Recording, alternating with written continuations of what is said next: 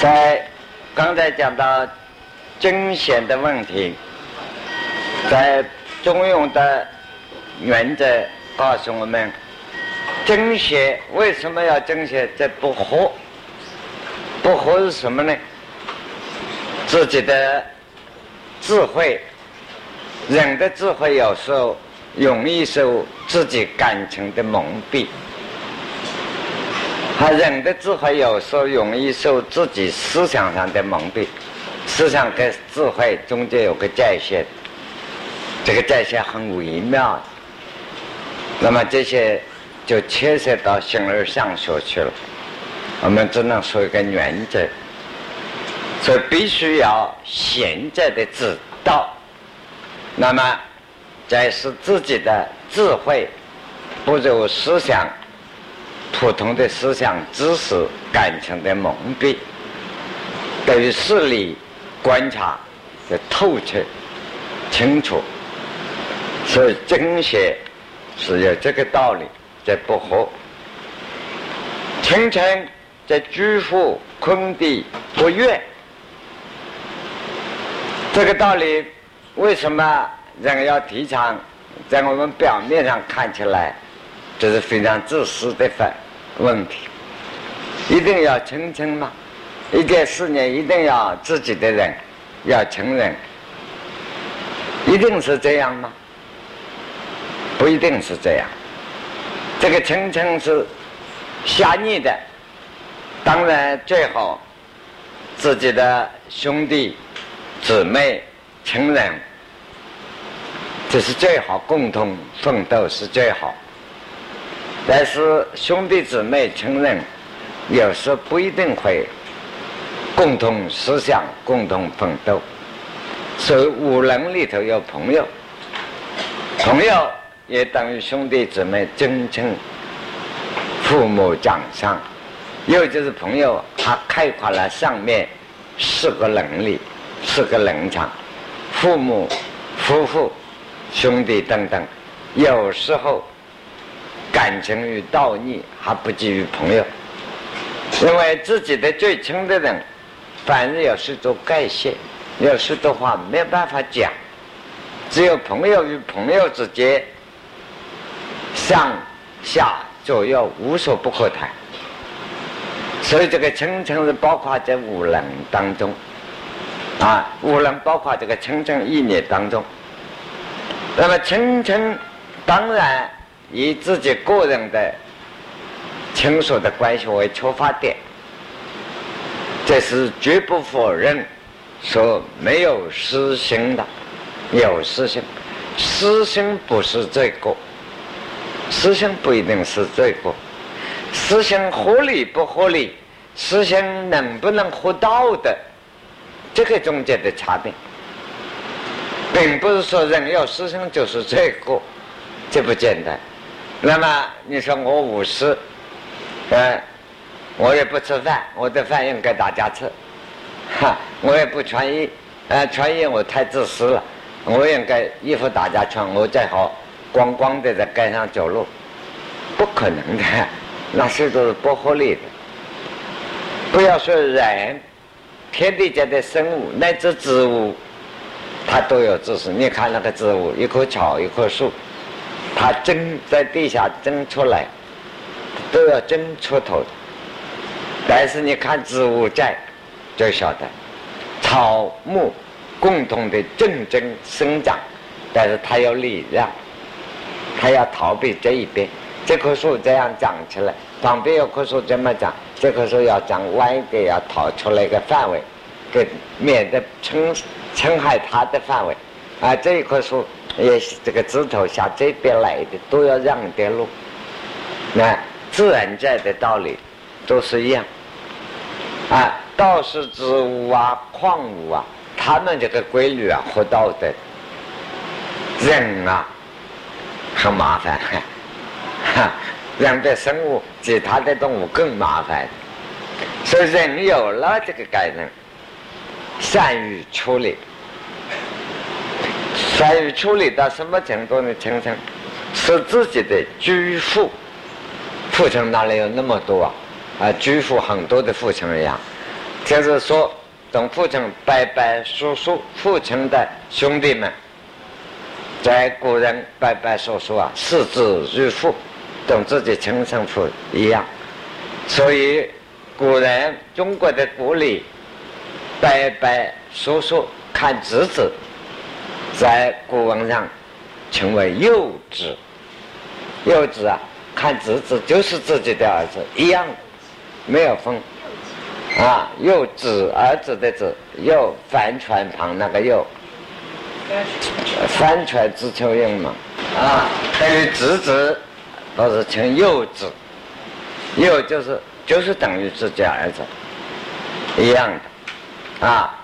所以亲情呢，叔父对于伯伯、叔叔乃至伯伯、叔叔的朋友，你看中国的礼貌，假设我们现在年轻人不大了解了，所以有许多写信啊、情语啊、情书啊，这就莫名其妙啊，这就现在很难办啊，就是只好跟到现代化啊，都要跟年轻人说，总算把它看懂啊。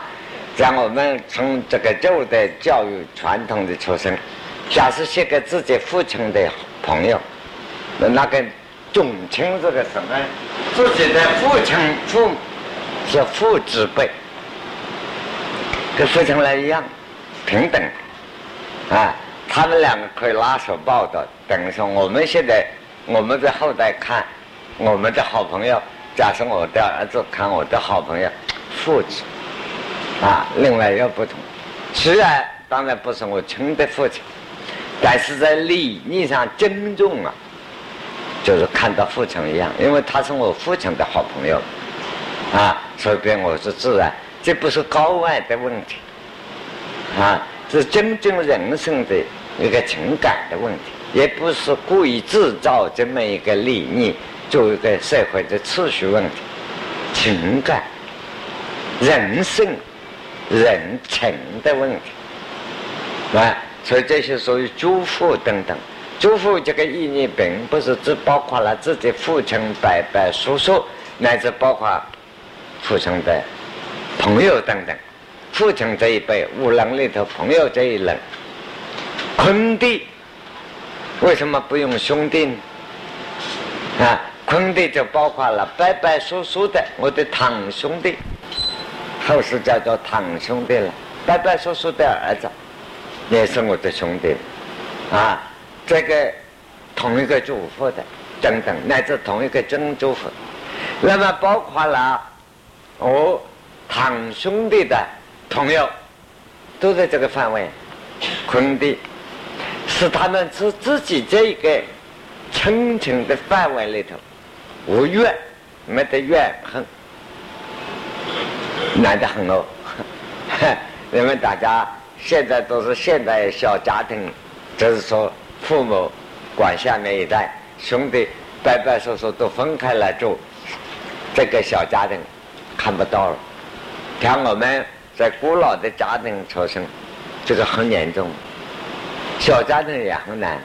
两个兄弟长大了以后，兄弟姊妹，你是心里头没有怨啊？你们在座都大概都有兄弟，想想看，怨恨太多了。想到我那个姐姐好讨厌哦，我那个姐姐，哎呀，我那个姑姑烦死了，就是怨。嗯，这个不怨是很难。但是你说那是我姐姐不好，我姑姑不好，啊，你都是好的，就是说自己修身的问题。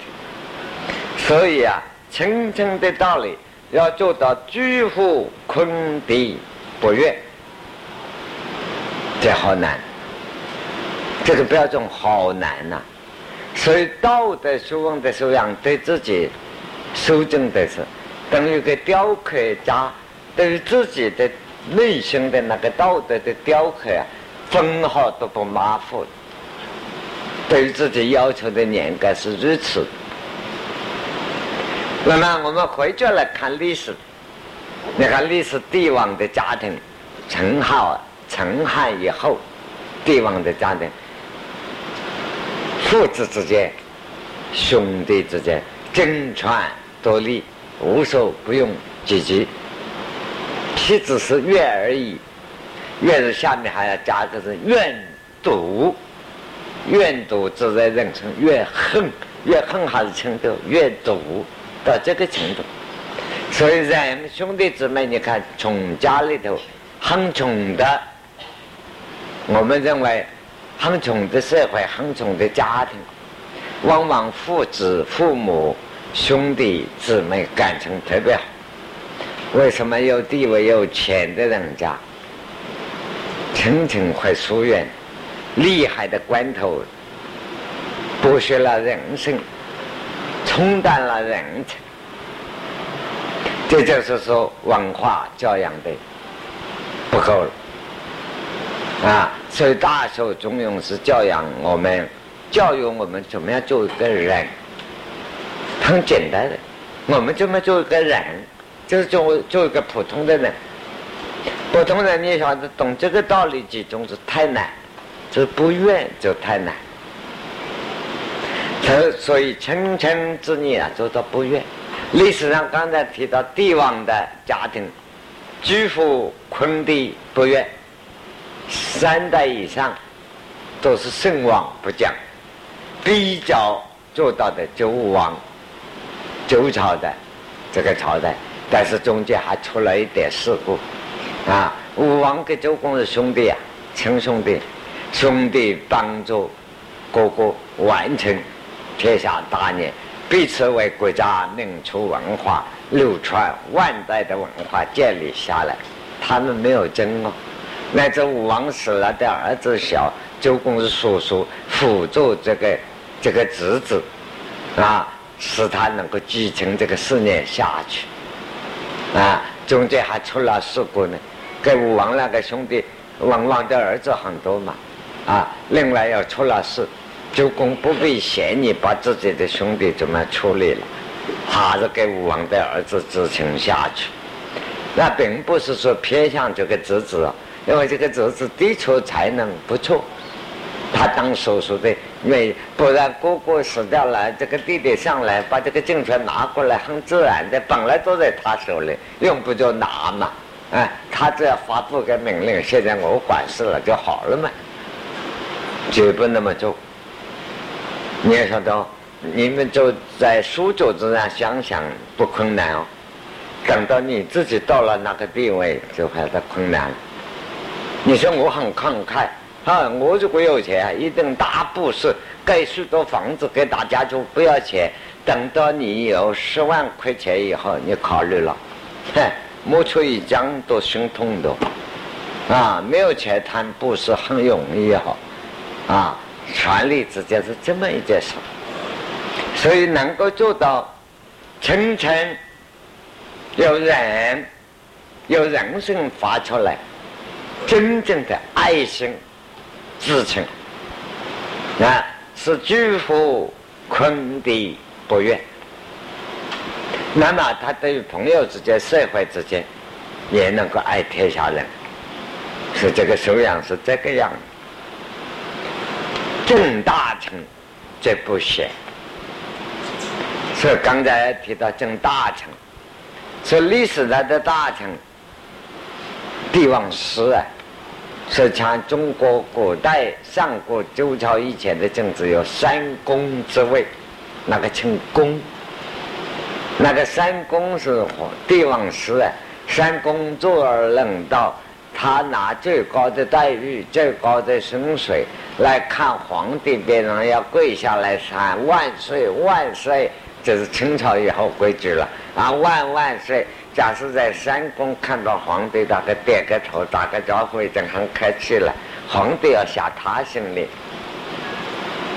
但是治权他还要下皇帝心里，但皇帝要尊重三公，坐而论道，批评哪一点不对了，他讲皇帝；下面的人就不好了，他不讲下面的人，骂骂皇帝，你怎么搞的？哈，那个是三公的地位。那所谓大臣，那是大臣在上古的制度。这个正大臣这不显，怎么叫不显？你眼睛不会看花了，头不会晕了，而人到了高的那个地位，最高处的天子，除了上帝以外，天以外就是他的下面，都是他的下面，那叫做这个天气一样，热昏了头的，热昏热昏了头，热昏了头，眼睛看东西都花了的，啊，看不清楚了，啊，所以人到了最高处啊，会显，显就是昏头昏脑，啊，看东西都蒙蒙的了。湖北当皇帝，你们也承认将来到了自己有了很多的钱，有地位，人社会上到处看到你，大家街上人只要看到你就汪汪然，哎呦，这什么人啊？认识你一面，好像就多多可以回去在那个墓碑上刻一笔，我还认识过某人。到了那个位置的时候，自己会风头的。那么这个时候是需要大臣，有道德，有学问，有了不起，他不避讳你的，因为他们这些人，大臣们，上古的大臣们，帝王他都不想当了，啊。他所以要可以开教训这一类的大臣，所以正大臣这不显呐，自己不会疯了头。提成臣这世子暴力重，他你说体谅部下一般人啊，体谅你的部下，你如果是教书的就要体谅你的学生啊，体恤成臣。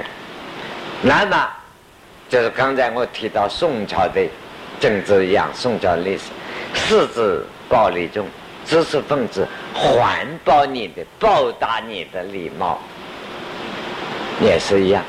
就刚才我们提到，历史上有名宋朝这个朝代三百年来，啊，那正是他对于这个相传的建立，对于这个文人。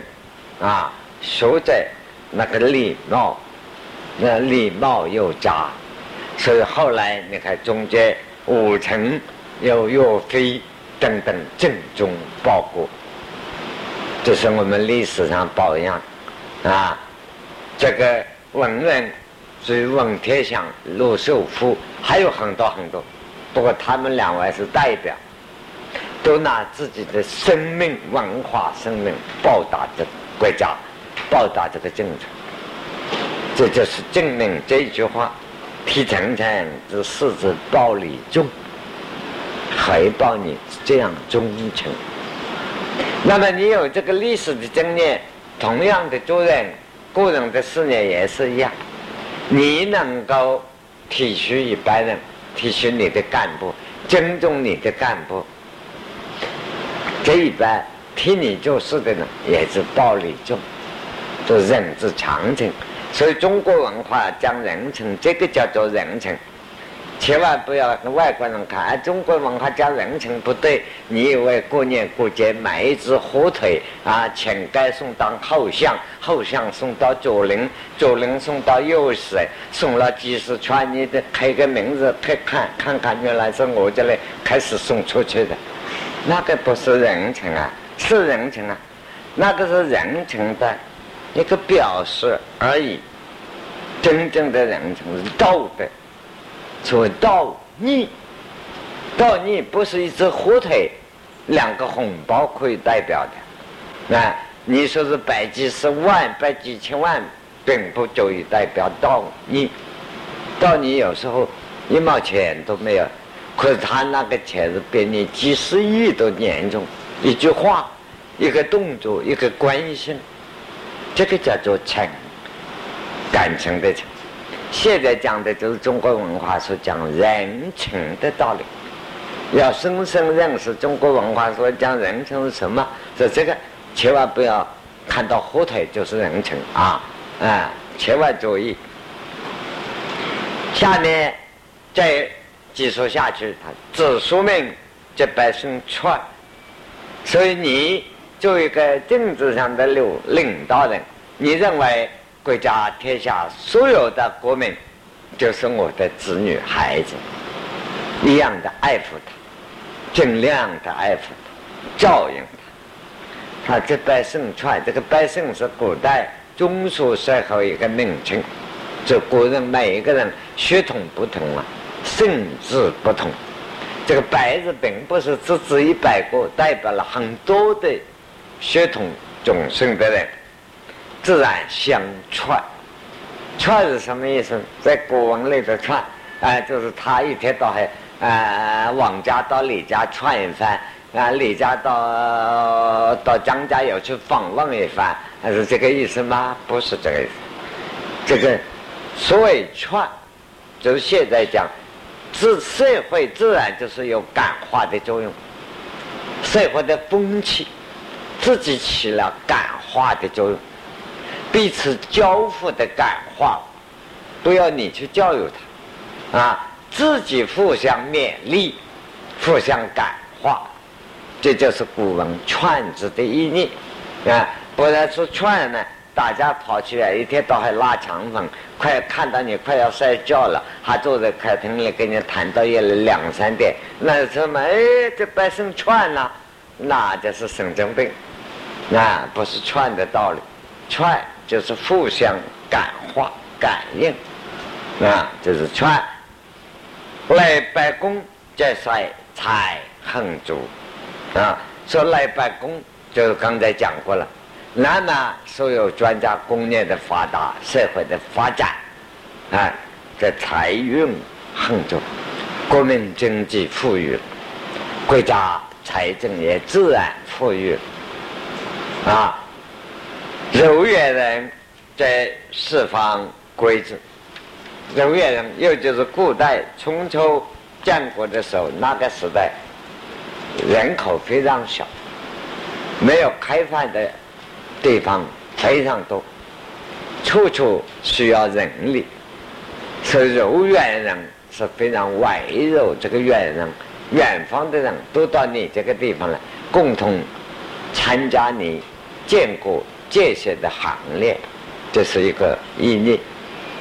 同时柔远人刚才说过的，还有比方像我们中国的文化，像现在你说是你看泰国啊越南啊这种战争，在中国古代我们自己的国家真到了安定而统一的时候，碰到这些马上是救济啊，马上是帮忙啊，不像美国的帮忙。我刚才看了报纸，美国总算是要帮泰国的忙了啊，所以怎么帮忙呢？呃，卖飞机给他，还是做生意啊，人家拿来打架当的钥匙，他现在哦，我要答应过的话，一定帮泰国买飞机给他。慢慢买飞机的手术，飞机装上再慢慢来打打，把原来赶出去不晓得几十了。这是美国的做法，我们中国的文化不是这样啊。所谓这个柔远人，那是人家，嗯，这个道理中国文化对于国际怎么帮忙，中庸上有，后面有，现在还太早不谈这一节啊。所以怀诸侯这天下位置，刚才讲到周朝的政权，地方分治啊，中央的统一这一个政权，所以说能够是地方分治的诸侯，永远怀念终身代表国家民族终身的天子，这中央的政权。这天下位置，这是道德的政治。这个位本不是说是权力上的怕，道义上感觉不能对不起中央，有这样的畏惧之心，不是利害关系的怕，这个叫做天下周政。那么这个都是讲治天下有周政的一段。所以刚才事先讲是中国政治哲学，也是中国领导哲学的大原则，所以儒家思想，尤其属于儒家中庸思想的中心啊。你们大家将来研究中国文化，那还有其他的诸子百家，大致上道理是相通的，表达的方式跟他阐扬的精神稍有不同，也各有长处。道家有道家的道理，墨家有墨家的诸子百家，还多得很呢。这是不过正统的我们文化正统中心的儒家中庸思想的，尤其是研究这个历史哲学啊、啊政治哲学啊、啊领导哲学啊，最重要的地方。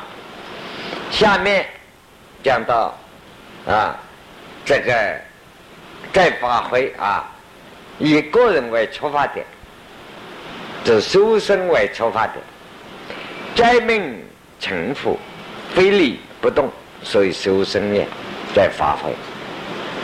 这个旗日，古代书上古书上这个旗啊，有时候借用都斋，中间加一个大小小字一样，不过你不需要改它啊。这个中国古代的，只要认识中国字啊，这个东西叫做所谓小学六书的作用。这个斋就是吃斋，我们现在到庙子啊是吃斋啊，这是吃斋。这个斋日啊，像佛教庙子上吃素，有些人叫吃斋。这个话并不是佛法翻成中国以后根据中国文化礼记上来，斋在斋心里，心里头真正的清净叫吃斋。说我不吃肉不吃鱼，那个叫做吃素，不叫做吃斋。后来佛教来了以后，那么出家人过了，有些出家人要吃八关斋，佛教的一个一个拟实一种对修行的戒律的方法。八关斋有一条呢，过午不食啊，那么所以叫做斋，叫做吃斋，斋是这个意思。那么这个字的本意斋呀、啊，就是宗，那我们现在的讲，就是宗教拟实的，达到了宗教形而上的精神，绝对的清净，心里头没有杂念，没有乱想，绝对的公正，干净到极点，这个是斋啊。那么假设大家现在所谓修佛的、修道的打坐入定，在中国的文字里面，这不，这个人在斋心，心里在斋，斋盖啊，就是这个意思。说斋命成佛，圣佛，非礼不动，所以说生命。斋命是心理的，一个人什么叫修行？心里永远是干净、纯洁，自己修养学问。随时就对心里啊，心如明镜台，啊，永远是干净纯洁，是斋命。这个心里心头打笑的干净啊，像一颗明镜一样照见万象。圣福衣冠要整齐，因为人本来并不好看、啊，中国文化叫人另外一个名字，原始不叫做裸虫啊。啊，光蛋的一个动物，一条虫呢，啊，别的虫生下来都还带毛，带到衣服出娘胎的，我们很懒呐、啊，在妈妈肚子一爬出来光光的，毛都不带一条啊，啊，还不像猪牛狗马，它还带一身皮来啊，冬天夏天，它也不要冷气机，也不要暖气机，它就是拿一身皮就起作用。我们是裸虫，裸体跑出来的。当然现在的提倡啊，天体在叫美了，那就是这个时代。不过你看慢慢发展，西方西装，我们这个穿着西装打领带，你查西方历史，不过一百多年两百年的历史，两百年以前西装外国人穿衣服也同中国人穿，呃也是领头长衣服的一样哦，男女。你不要认为西装代表了西方的文化，就是代表了西方的正代的文化，将来还要变的。你看将来中国了不会穿这个西装了，现在都变了。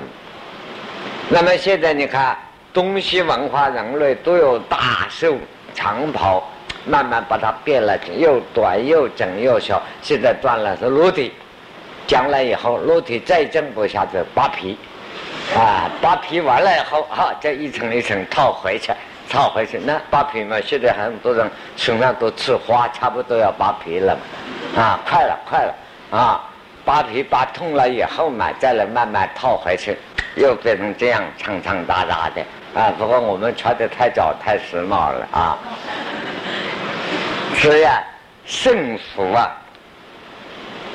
人不是一个讨厌的东西，人啊有外形环境影响到内心，你穿了这个圣服一穿呢，自然不好意思。当我从这个女同学来讲，呃，让大家就跟大家讲，有位女同学问老师啊，为什么古人包小脚啊？我小脚不跟高跟皮还一样嘛？说了很多，因为你看古人戴耳环，戴耳环以前的礼貌。耳环是干什么？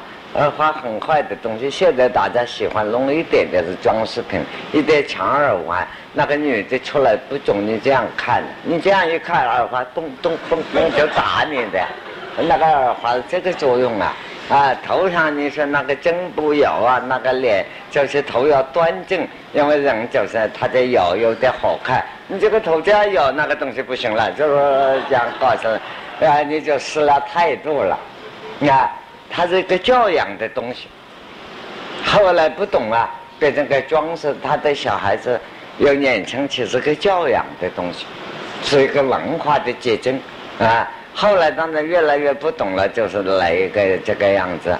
那个头上你说是上面戴一个冠，要挂下来须须，这里要挂两个耳环，你只好走路这样端端正正的走，你还敢这样？你这从现在人一样，又五花大绑，又蹦蹦跳跳的，那不得了，人脸都打破了，是吧？所以这个幸福的道理。那么为什么呢？你说讲人生，这个是束缚人生的，哎。这是另一个道理了，所以孟子啊，孔子主张性善，宋子也是说主张性恶。人生果然是好的很，但是这个人一生下来，自然很喜欢吊儿郎当说坏。你不给他一个范围纠正啊，他这个发展下去也不得了的啊。人生他有好的一面，有坏的一面，有至善的一面。翻过来就是自我，所以阴阳的两面，正法的两面。那么要纠正这一面，给他防这个范围，不像太坏的发展，就要依观啊、理念来规范它，来纠正自己的坏的一面的习气。所以灾民幸福的道理是这样的。当然这四个字，我经常讲啊。古书很讨厌，你这四个字又是做论文的题目，灾民可以做一些论文啊，胜负又是个题目，又可以做。那么胜负就你把历代衣冠的严改，一直到穿西装，懂穿这个尼龙汉背心，穿热裤为止。将来热裤以后，将来不要再穿什么裤，那穿。热裤将来想不出一个名字叫什么裤了啊！等到以后再想吧。一般人会有聪明，自己会想了。扒皮裤，啊，那个扒皮裤子，到了那个时候，又可以学一部大书。所以这个学问之道，灾民是一个道理，胜负一个道理。他人必须要外形的这个债，打到自己的内心去。才能改正，所以叫修身，才能够做到非礼不动，不是头不动哦，不是身体不动，心念不动，不合理的念头不起，自然不起。修养到了最高处，那个说是欲望啊什么不起，不是压制的，它自然的，很自然，自然变成习惯，变自然了。所以灾民由外教育的打正了范围，到达内在非礼不动，这个才叫做修身。我们现在教育是训导处了，啊，怪修身这个操性了。我们小的时候要老古板的那个教育，改成啊西方来的学校的教育的时候。开始信道这一方面品行的科目叫修身啊，就根据这个来。那个时候读的书啊，信道的书啊，也叫修身啊，就现在一变了，这个这个、呃、思想教育啊，就又是一套了啊，这个又是一个愣愣，哈，又可以写几十年代的演变，很好玩的啊。再把过过去的三人手啊，课本一年级来读的人手刀吃山水田狗牛羊，一直到达了老师教老师好老师不得了啊，这个东西啊，这个课本的演变，我一想啊，把它收拢了一部好书，决定很好的书，再加上这个一演绎，这是这几十年的变化。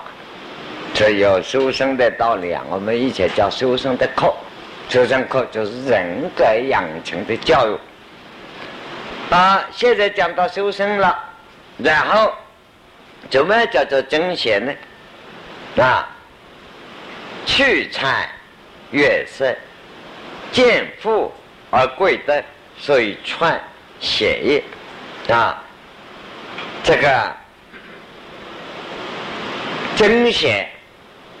上面讲过了，现在讲个人修养，那叫做串邪，是社会风气的树立。怎么样改正社会的风气？我们现在新闻报纸上不是讲啊，社会风气坏吗？怎么社会风气坏？在儒家中庸道理跟原则怎么讲？需要每一个人，尤其是领导人。这个领导人不一定是皇帝啊，每个家长就是家庭的领导人，每个团体的领导人啊，每一个老板都是领导人。要能够做到去谄远涉，谄念不听小话，谄念是小话，这个小话不是笑话，我的口音不要交代清楚了吗？大小的小，个小话天天有啊，或者你就会爱听啊，下面就是今天特别多了啊，如果你不爱听啊，笑话天天有，小话天不听自然无。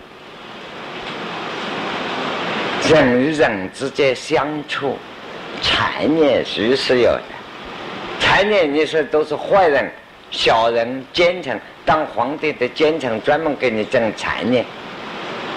你说那个奸臣啊，天生是个奸臣啊，没有奸臣。据我的研究，奸臣是什么人造成的？领导人自己造成的。领导人证明不会有奸臣。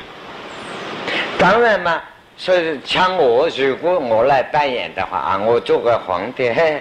这个学生啊，常常给我拿茶的、倒水的，比较跟着我一路的，当然清正的多嘛。他跟我讲话自然方便嘛。哎、嗯，他讲话不要说啊老张不好，老李不好，还不要那么讲呢。啊、嗯，有时候问起来老李怎么样啊？啊，老李啊，老李好像没有来哎、啊，就够了，这一句就谄念来了。啊，他也不是有意啊，非要做坏不可。但不过刚刚老李对他，嗯，那么恨他一下，他竟难过在哪里？所以我问到老李了，他正好老李一下，老李啊，哼，老李没有来，那很自然的，他也不一定要去坏呀、啊，就是看你天资圣命如何啦。领导人圣命就晓得，看看笑笑哈。这个小子大概吃了亏了啊，啊，心里有数了，啊，譬如就这样一个小，有许多人与人之间，所以古人的话讲古人是非终日有，不听自然无。一听是非明白的人，有他的来源。那好人他会说坏话，坏人。有时候也会说好话，这个不一定的。你说这个是坏人，坏人问到坏人，哎，你的父亲怎么样？哦，我的父亲好得很啊。坏人一定那么讲，还有澄清之念，你说该停不该停，所以难呐，人的修养很难。你说的当父母也是也难哦。哦，你的这个儿女兄，你的女儿好几个，儿子好几个，嘿，儿子女儿在爸爸父母前面，他也会拍马屁，爸爸妈妈就是他的马哎，他有时候也拍得很厉害的。你如果啊父母不信命啊，哈老大就吃了亏，再不然老幺就上了当，经常有的时候，啊，这个是同样的道理，所以去财多难。远谁哈一样的呢？你说我不好谁，天下上哪里不好谁的？好谁人之天性也，谁也不好谁，所以我觉得不好谁，除非你是说假话，你自己爱听，个个好谁，那看到那个好看的多看也不是罪过啊，好谁不是罪也。所以有些女同学啊，给人家追的讨厌，老是没人讨厌，拼命追我。我说追你不是追噻，啊，你不爱不爱他是另外问题噻，啊，人家爱你爱你不是追嘛，你不爱他就是好了嘛。那而且爱你啊，你还要谢谢他，再好送个礼给他，总是不错，他是能够晓得爱你，对自己很光荣嘛。啊，这个不是追，是好水不一定是水，你的好水。小的利益，小的范围，不能乱。所以法无前，止乎利。所以去产，那远识，这个识字啊，孔子的用词啊，懂懂鬼一样的用词。孔子对于鬼啊，敬鬼神而远之噻。鬼神并不是坏事，你敬他距离远，保持一个距离。所以你呀、啊，后谁的事情、感情呢，保持一个相当的距离，啊，所以叫做远识。这个远识跟那个正轨上的远字一样的远嘛，啊，就是这个道理。见祸而贵的祸是什么祸呢？那个什么家伙呢？见祸，祸就是无知啊。古人所谓好祸，就包括了爱钱。